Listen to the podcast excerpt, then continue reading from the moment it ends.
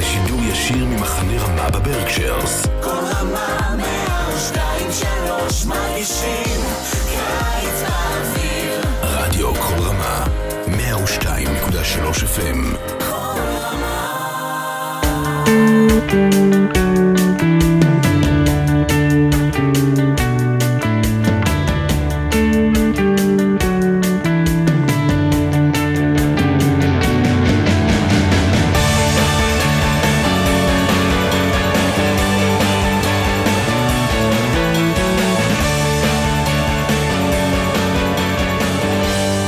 Shalom and welcome to another edition of Parsha Talk. I'm Rabbi Elliot Malamet in Highland Park, New Jersey, at the Highland Park Conservative Temple Congregation Anshe Emeth.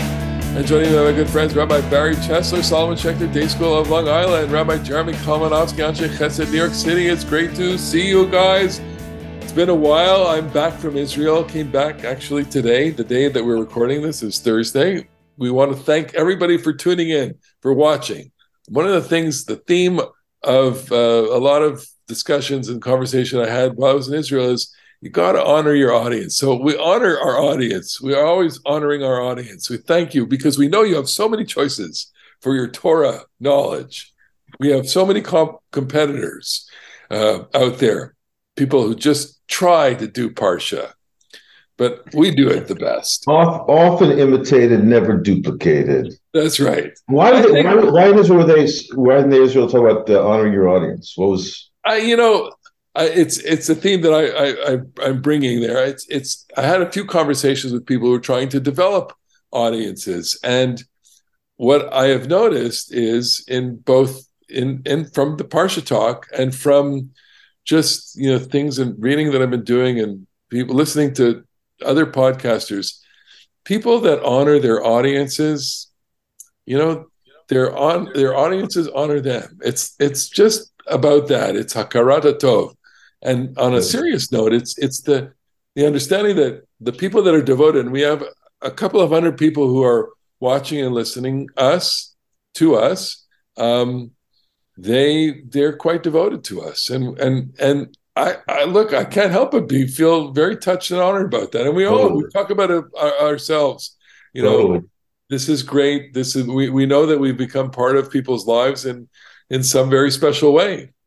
And we've made the Torah part of their lives through through our voices and through our interpretations and through the joy that we have. You know, we we kibitz with one each with one another and and uh, we share a lot of um, ideas together. And you know, it's funny. We we you know, Barry, you mentioned uh, to us privately in our little private chats that uh, you went back to a couple of you know years ago and and you know there's a lot of interesting stuff there so Do you guys have you guys ever seen um there's this there's this interesting like Substack and and, and uh, it's called the Bulwark. It's put together by a bunch of never Trump Republicans, and three of them, Sarah Longwell and Tim Miller and Jonathan Last is the third guy. They have a three way conversation, and I, I, I recognize the in the same format here, and I.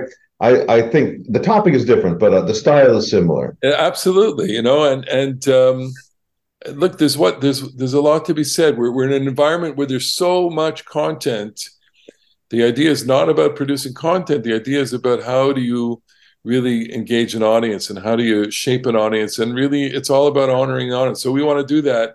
And uh, you know each one of us has specific audiences but we we are all overlapped too you know?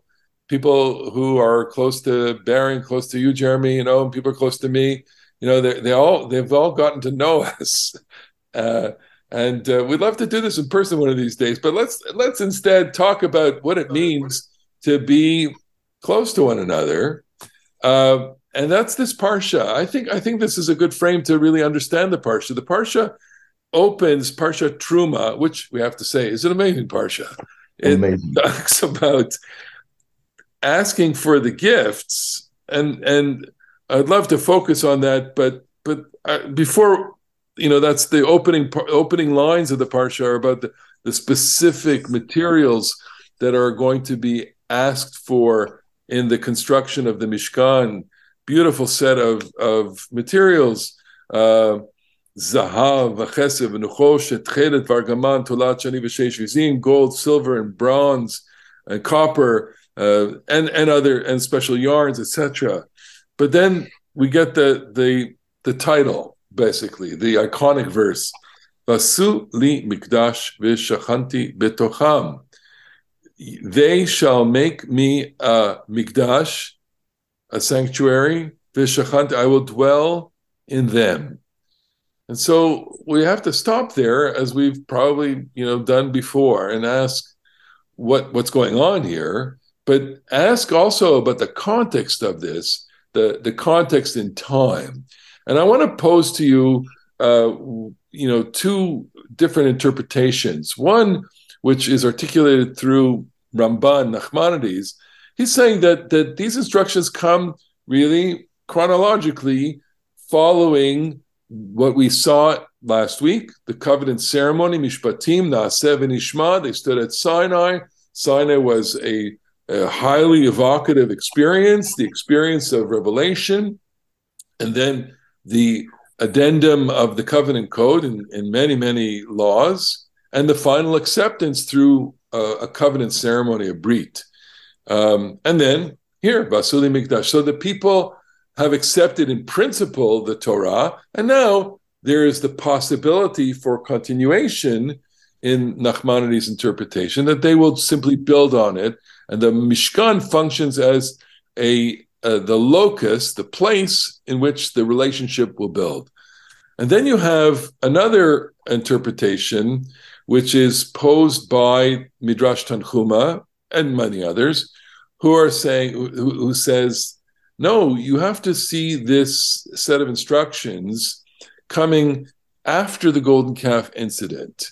Uh, as we know, in Mukdam Mukhar Torah. There's no real sense of chronological order in the Torah. There are pieces of Torah that are written out of out of their chronological sequence, and that this section actually comes after the section of the golden calf, such that the uh, Mishkan, the Mikdash, the sanctuary functions not in the sense of relationship building, but in the sense of kapara, forgiveness, that this is the the the the um, the gold. The words of the midrash are uh, that um, uh, God says, "Amar Hakadosh Baruch Hu, Yavo Zahav Sheba Mishkan." Let the gold of the Mishkan v'chaper al Zahav Shenaaseh Bo Ha'egel.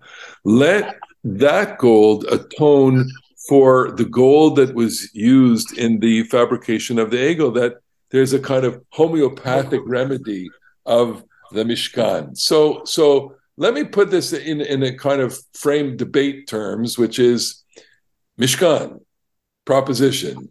Is it for building the relationship or is it repairing the relationship? And I'm going to turn to you, Barry. Go ahead.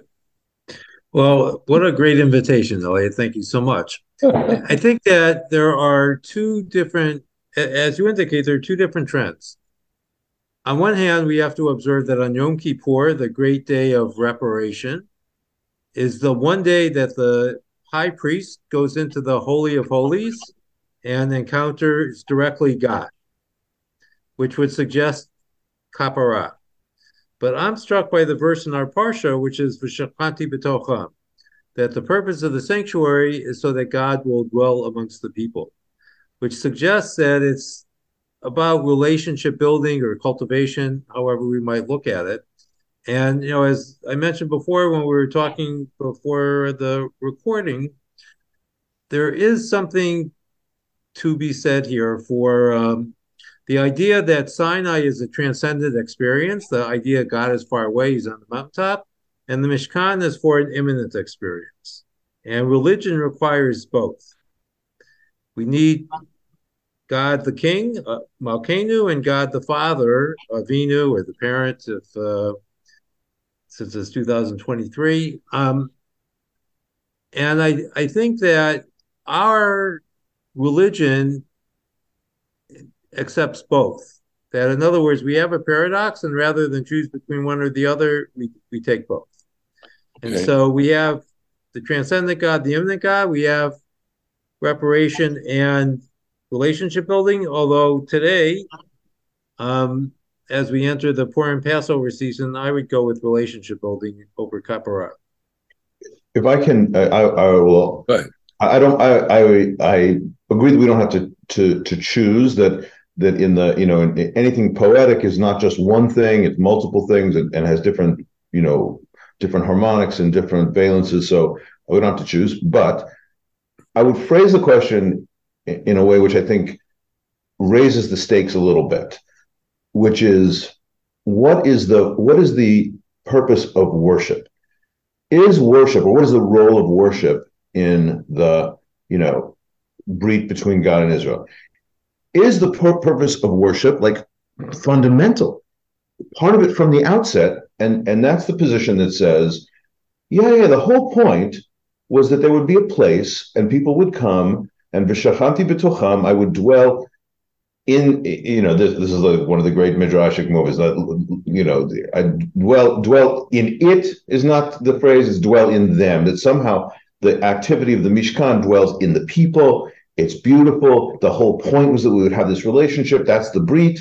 Uh, that the Brit was to create that possibility, and for sure, right after Sinai, we get this way of bringing that down into our lives in a regular basis. And, and the worship that you would do, the meeting of God and Israel, the God and humanity, is, is like the whole point from the outset. And the other way of looking at it, uh, if, if you want to uh, uh, take the position that the Mishkan was devised in response to the to this terrible moment of idolatry, then what you end up saying is actually there wasn't a plan for worship. And I realized that worship is kind of a concession to the human impulse for idolatry, which is the main point of this religion, which that's, you know, Maimonides would would wave that flag. And and keeping God up in heaven is really the better thing, but I realize it's risky, so I'm gonna have to bring it down as a concession to your frailty. And that to me is really kind of unappealing. Uh, that that to me doesn't seem seem to work on a religious level. So I, I think it, it I mean, I, I, would disagree with you slightly in the sense that it, it, it certainly works. I mean, I think people do need a uh, you know to be forgiven. The people need a sense of kapara in their lives when you know when they transgress, when they feel that they have committed you know sins and and failed in other areas and in their relationships or in the relationship with God. Certainly, you know, no no relationship can work without without forgiveness. We all know so, that and and and, and certainly the relationship with God can't work without forgiveness. And so the Mishkan has a primary purpose of of of mediating that that sense uh, and providing the instrumentality for for what is necessary for that relationship. So what I would ask is a different question, and that is, what is our motivation for a relationship with God? Is our are we motivated by this need for forgiveness or are we motivated by need for consecration and celebration? And i think as i get older i favor the consecration celebration model more than the forgiveness model. It's, it's true that we have to forgive and be forgiven. And you know one of the things that's always important to remember in these conversations that it's far more difficult to forgive than to be forgiven and most of us want to be forgiven and don't want to forgive. So we have to keep the balance in mind as well. But I think that as I get older, the need for celebration and consecration are much more important than the need for forgiveness. And I don't mean to downplay the need for forgiveness. Granted, as I get older, I also have more need of forgiveness. um, but it's not the primary motivation. And Jeremy, just in response to what you said, I want to suggest the following that this verse about V'shachanti B'tocham could be the explanation that's given now for the Mishkan, but that it's possible there was another explanation before the golden calf. We were going to have a Mishkan, but it wasn't so that God will dwell among among the people, but for perhaps a different reason. Hmm. I want to pose pose another idea, and and and we may have spoken this about about this in the past, which is that you know when you read, for example, um, Sarna, Sarna's commentary, JPS commentary. Uh, I, th- I, think it's in Sarna. The the the scheme of the Mishkan, uh, of which I happen to have an illustration here, right here. Okay, and I got this from the Shorashim store in old city of Jerusalem by my friend uh, Dov Kempinski, who owns the store. Uh, big shout out. Uh, so, so that the Mishkan basically is the compression of Sinai, making Sinai into a, a portable Sinai, uh, uh, and that so you know you don't have to go to a mountain all the time for uh, God's revelation, and and that that serves a purpose, the purpose of relationship building, which I think for you, Barry, you're saying it's the much more dominant modality, the more dominant, the more dominant chord in the relationship is we're, you know, this is about constantly celebrating and bringing, you know, the uh, growing the relationship as opposed to the, the sense of uh, kapara and forgiveness all the time. Elliot, if you could put that picture up again for a moment, there's something that is adumbrated in our parsha today. So the Chatzer is by far the largest part of the Ohel Moed, and that's open to sunlight. The Kodesh, which is the next level of holiness, is illuminated by the menorah. And in the Kodesh HaKodeshim, the light is the light of God. And so we have three different ideas of what should light up our life God, the artificial light, and natural light. So the smoke, the smoke that's that's going up here, that's coming out of the um, that's the God's presence, and we have the smoke of the altar here, the external court with the altar at its center, and the internal court with the the pillar of cloud and pillar of smoke at the center. It's always nice to have these uh, these illustrations. Jeremy, no, I would just I would just make the observation that um, under under any construal about these things, the the there there's a range of uh, things that happen in in the Mishkan and ultimately in the Beit Hamikdash, in the temple, the permanent temples of Jerusalem. Uh, there are a range of things that happen, and and kapara, getting atonement, is a big thing. Um, you know, the, uh, the the the number of if you do an inadvertent sin, you're supposed to bring a, a chatat, and then the holidays have different, you know, like uh, it's always a seir lachatat, a goat that somehow, you know, atones for the sins. Um, but it's important to just to to recognize, you know, that that the consecration celebration parts of religion are in, are woven together with a guilt and atonement, with a you know feasting, um, with us, you know, part of the korbanot system is to feed the kohanim, um, and and I just uh, it feels to me like a wise thing to remind you know ourselves and our listeners that that religion is not like a single thing. Religion is a way of life that that encompasses so many different emotions, so many different religious emotions or life situations, um, and and I I. Uh, I really appreciate that about Judaism. You know that that Judaism is business law and and holiday preparations and food taboos and and personal ethics and all that stuff goes into it together. And the relationship with God includes each of those things too. Yeah, and there may be times of our lives where we're more motivated or or shaped by the need for forgiveness and we're more motivated by the needs for, let's say, Thanksgiving and, and to the offerings. Yeah. If you, go, if you go into the Beit HaMikdash, you, you go into the, the Mishkan, like what has happened? There, there's the lighting of the lights. There, there is the burning of incense. It's so it's a beautiful sensory experience. There is the sacrificing of animals. There is, you know, all the the uh, incredible, um, you know, uh, visual visual representations, the artistry of Bezalel. All this stuff, you know, is is part of what makes that a holy place. So, you know, you mentioned the famous phrase Torah. And one of the problems I have is that when the phrase is invoked, it doesn't always explain why they're out of order. So, what do you think the purpose is if we take the Midrash Tanchuma's version that this is kapara for the Egel HaZahav? So, why place the the Mishkan here and not after Ki Tisa? where the golden calf episode appears. Well, Rashi Rashi gives the explanation. Rashi, who, who espouses this view, gives the explanation. Uh, Kadmat uh, God wanted to tell you that there's a happy ending. Listen, okay, I'm going to tell you. We're going to. There's going to be building the Mishkan. We're going to reconcile. I'm going to dwell within you. Now let me tell you where the next part goes wrong. Like I, I, had to promise you a happy ending before I told you the horror show of the golden calf. That's that's at least Rashi's attempt. Can we can we talk about the verse? It's uh, chapter twenty five, verse twenty two. Rashi was a smart guy. Don't don't laugh at him. Uh, the no'adati lechasham. This is in, in speaking about the Ark of the Covenant. Um, so you know the Ark of the Covenant pictured in your minds, right? A a chest covered with gold inside and outside, with uh, the kruvim uh, situated on the top, and inside the Ark of the Covenant is the covenant, the the shnei luchot ha'idut, or the, the tablets of testimony, breed in this Right. you know, um, the, the, with the Ten Commandments incised on them.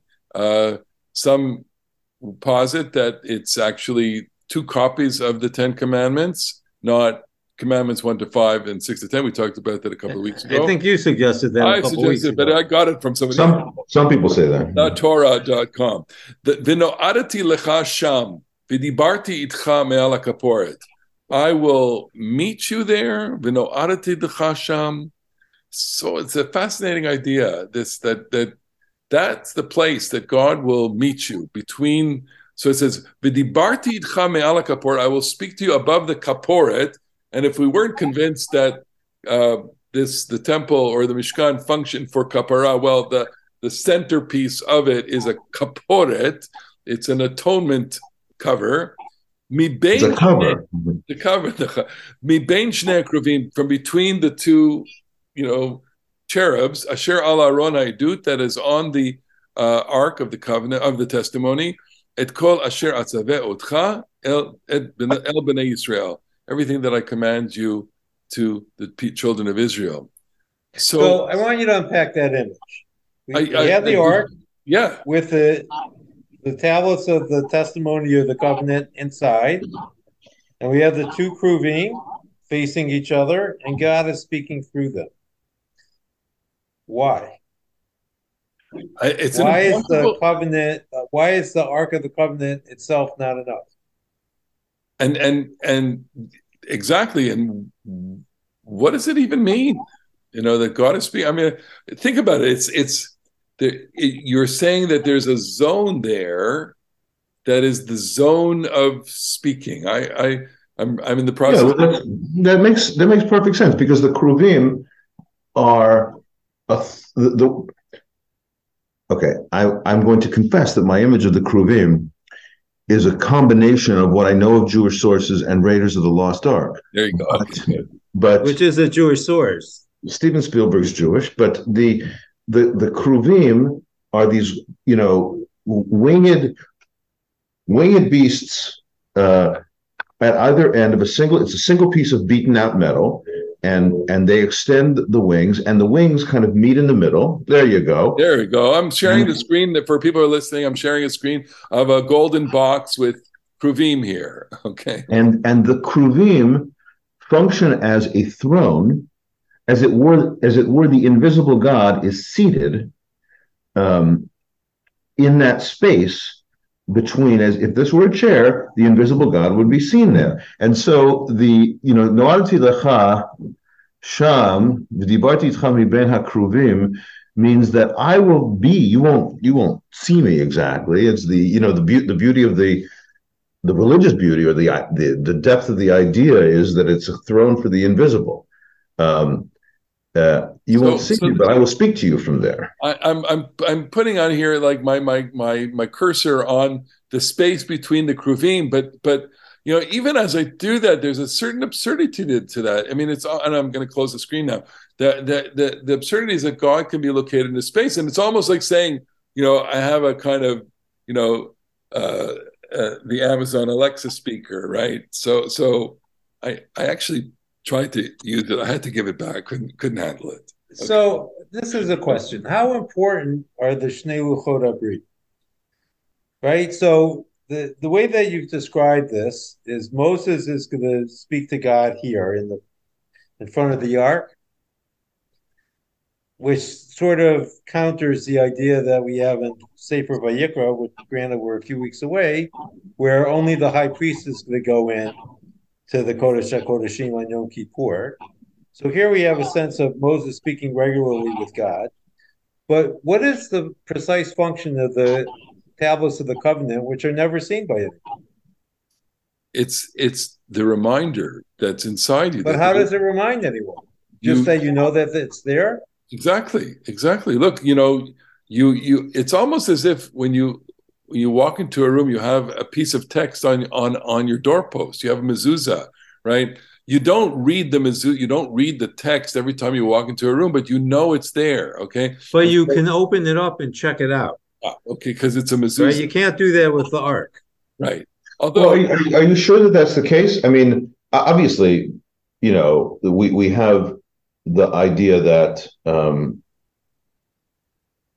the Aron, you know, was carried off to Bavel. Although, if I remember right, there's there's some rabbinic lore that they hid it away in the Beit Hamikdash and it never went to Bavel. Uh, I don't remember. I, maybe I'm rem- misremembering that, but um, is that is that is that for sure true that they never uh, cleaned it, that they never checked it out. Um, and we also, just to, to throw another little beautiful, you know, uh, grace note on that, on that, the idea that the, that the Shnei Luchot are inside the box. Uh, well, so are the broken fragments, right? That that Luchot the v'shivrei. Luchot. Luchot v'shivrei Luchot munachim hayu ba'aron. Both both the, the the intact second set and the broken first set. So that's just like so so intense. Uh, you know, the the the whole divine communication, the broken divine communication, the you know the remember remembrance of our success and the remembrance of our failure are are at the at the heart of the temple. Wow, I mean that's just that's just So Awesome. I'm reminded, I had a teacher when I was at Spertus College of Judaica, Rabbi Martin Goldman, who posed the following question How do you clean out an ark? And you know that an ark in Hebrew is aron, um, which is also the word for closet. And he said, when you have to clean it, it's just a closet, it's not the ark. And what reminds me of this is that in the picture that you showed, Elliot, there are two poles for which the ark could be carried. Because in the Mishkan, at least, it has to be taken apart every time the people move. And so perhaps they would actually see the ark because everything has to be carried, at least in the image of the that the Torah presents for us. But the other thing that I wanted to mention here is that as we go through Parshat Trumah, we come to the realization that they're describing the Mishkan being built from the inside out. Because the very first thing that's being built is the ark, and then the Shulchan and the menorah. And I don't know enough about ancient architecture, but I've seen enough houses being put up to know that you build a house from the outside in. And it seems that what's necessary here is that the first thing is you have to have this relationship with God, because without that, without the ark, there is no Mishkan. this is beautiful because um, it, it's of course correct, and and the and then the the description at the end of Exodus where they where they actually do the stuff, it gets done. It gets done uh, in the sensible order is that they erect the building and then they put the the accoutrements and furniture in.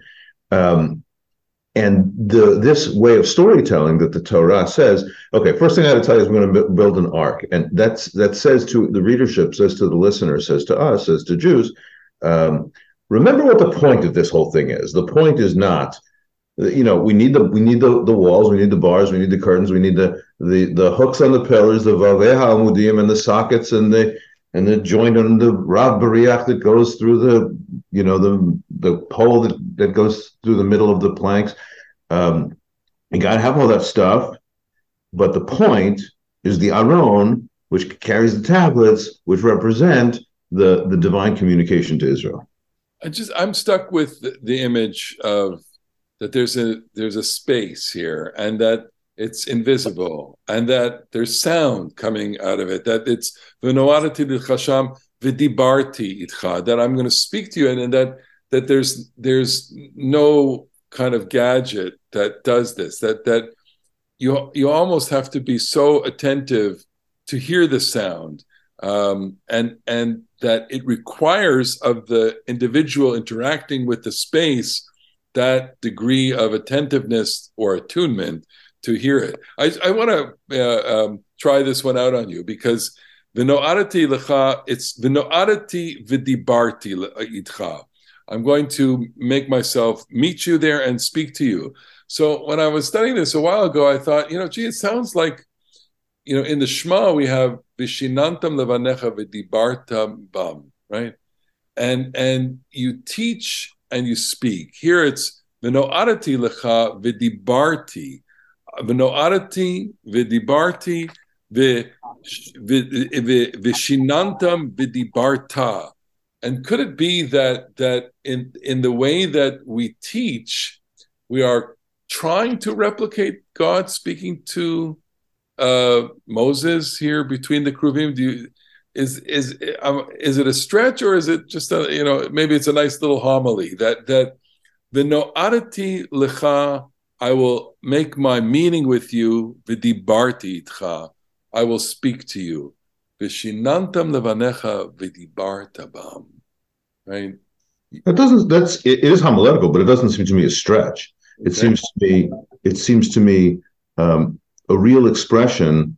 You know, uh, I think Professor Halivni wrote that the process of midrash is something like, you know, God has grown silent at the end of the Bible period, and that rabbinic literature, the process of midrash is in a sense, uh, you know, uh, resisting the silence of God and forcing God to speak.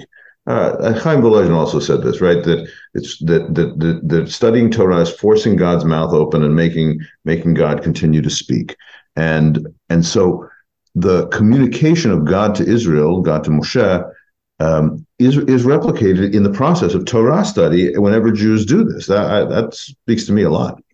Yeah. It's So uh, another point. So you keep mentioning this word v'noadity, and it's easy to hear a similar word to v'noadity, v'nodati, which we hear for the first time, I think, in um, Parshat Va'era, where God says to Moshe that I did not make myself known to Abraham, Isaac, and Jacob by the name I'm going to reveal to you. And it seems that there's something similar to that because the experience of God in the space that you described so beautifully, Elliot, is something new for them. yeah. And so the Israelites haven't seen that before either. Mm-hmm.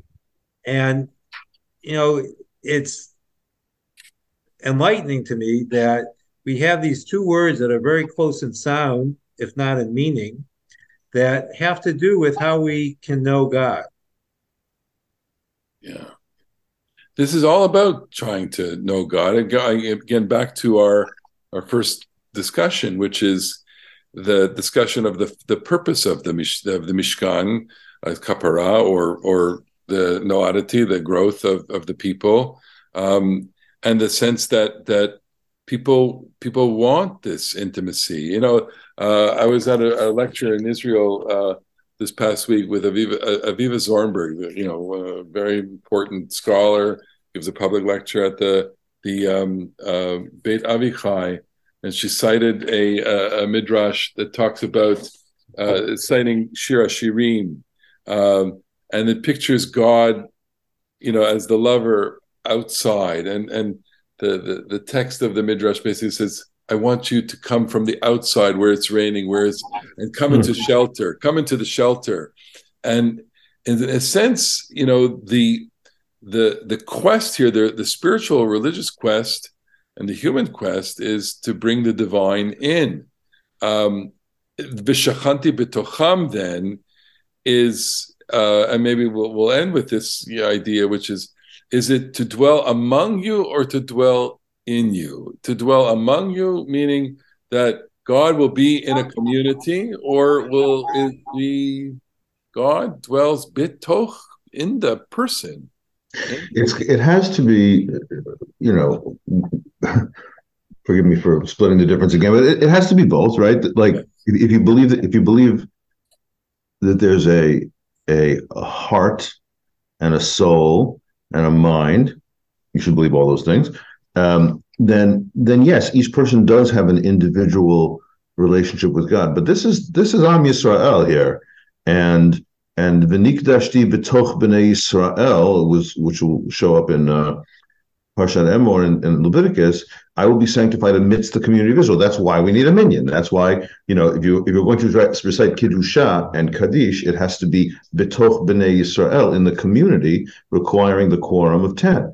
And and so you know you have to be attempt to yuli mamlechet kohanim v'goy kadosh. You're going to be a, a, kingdom of priests and a holy nation, not just a bunch of individuals, but a, a unit, a, a corporate body.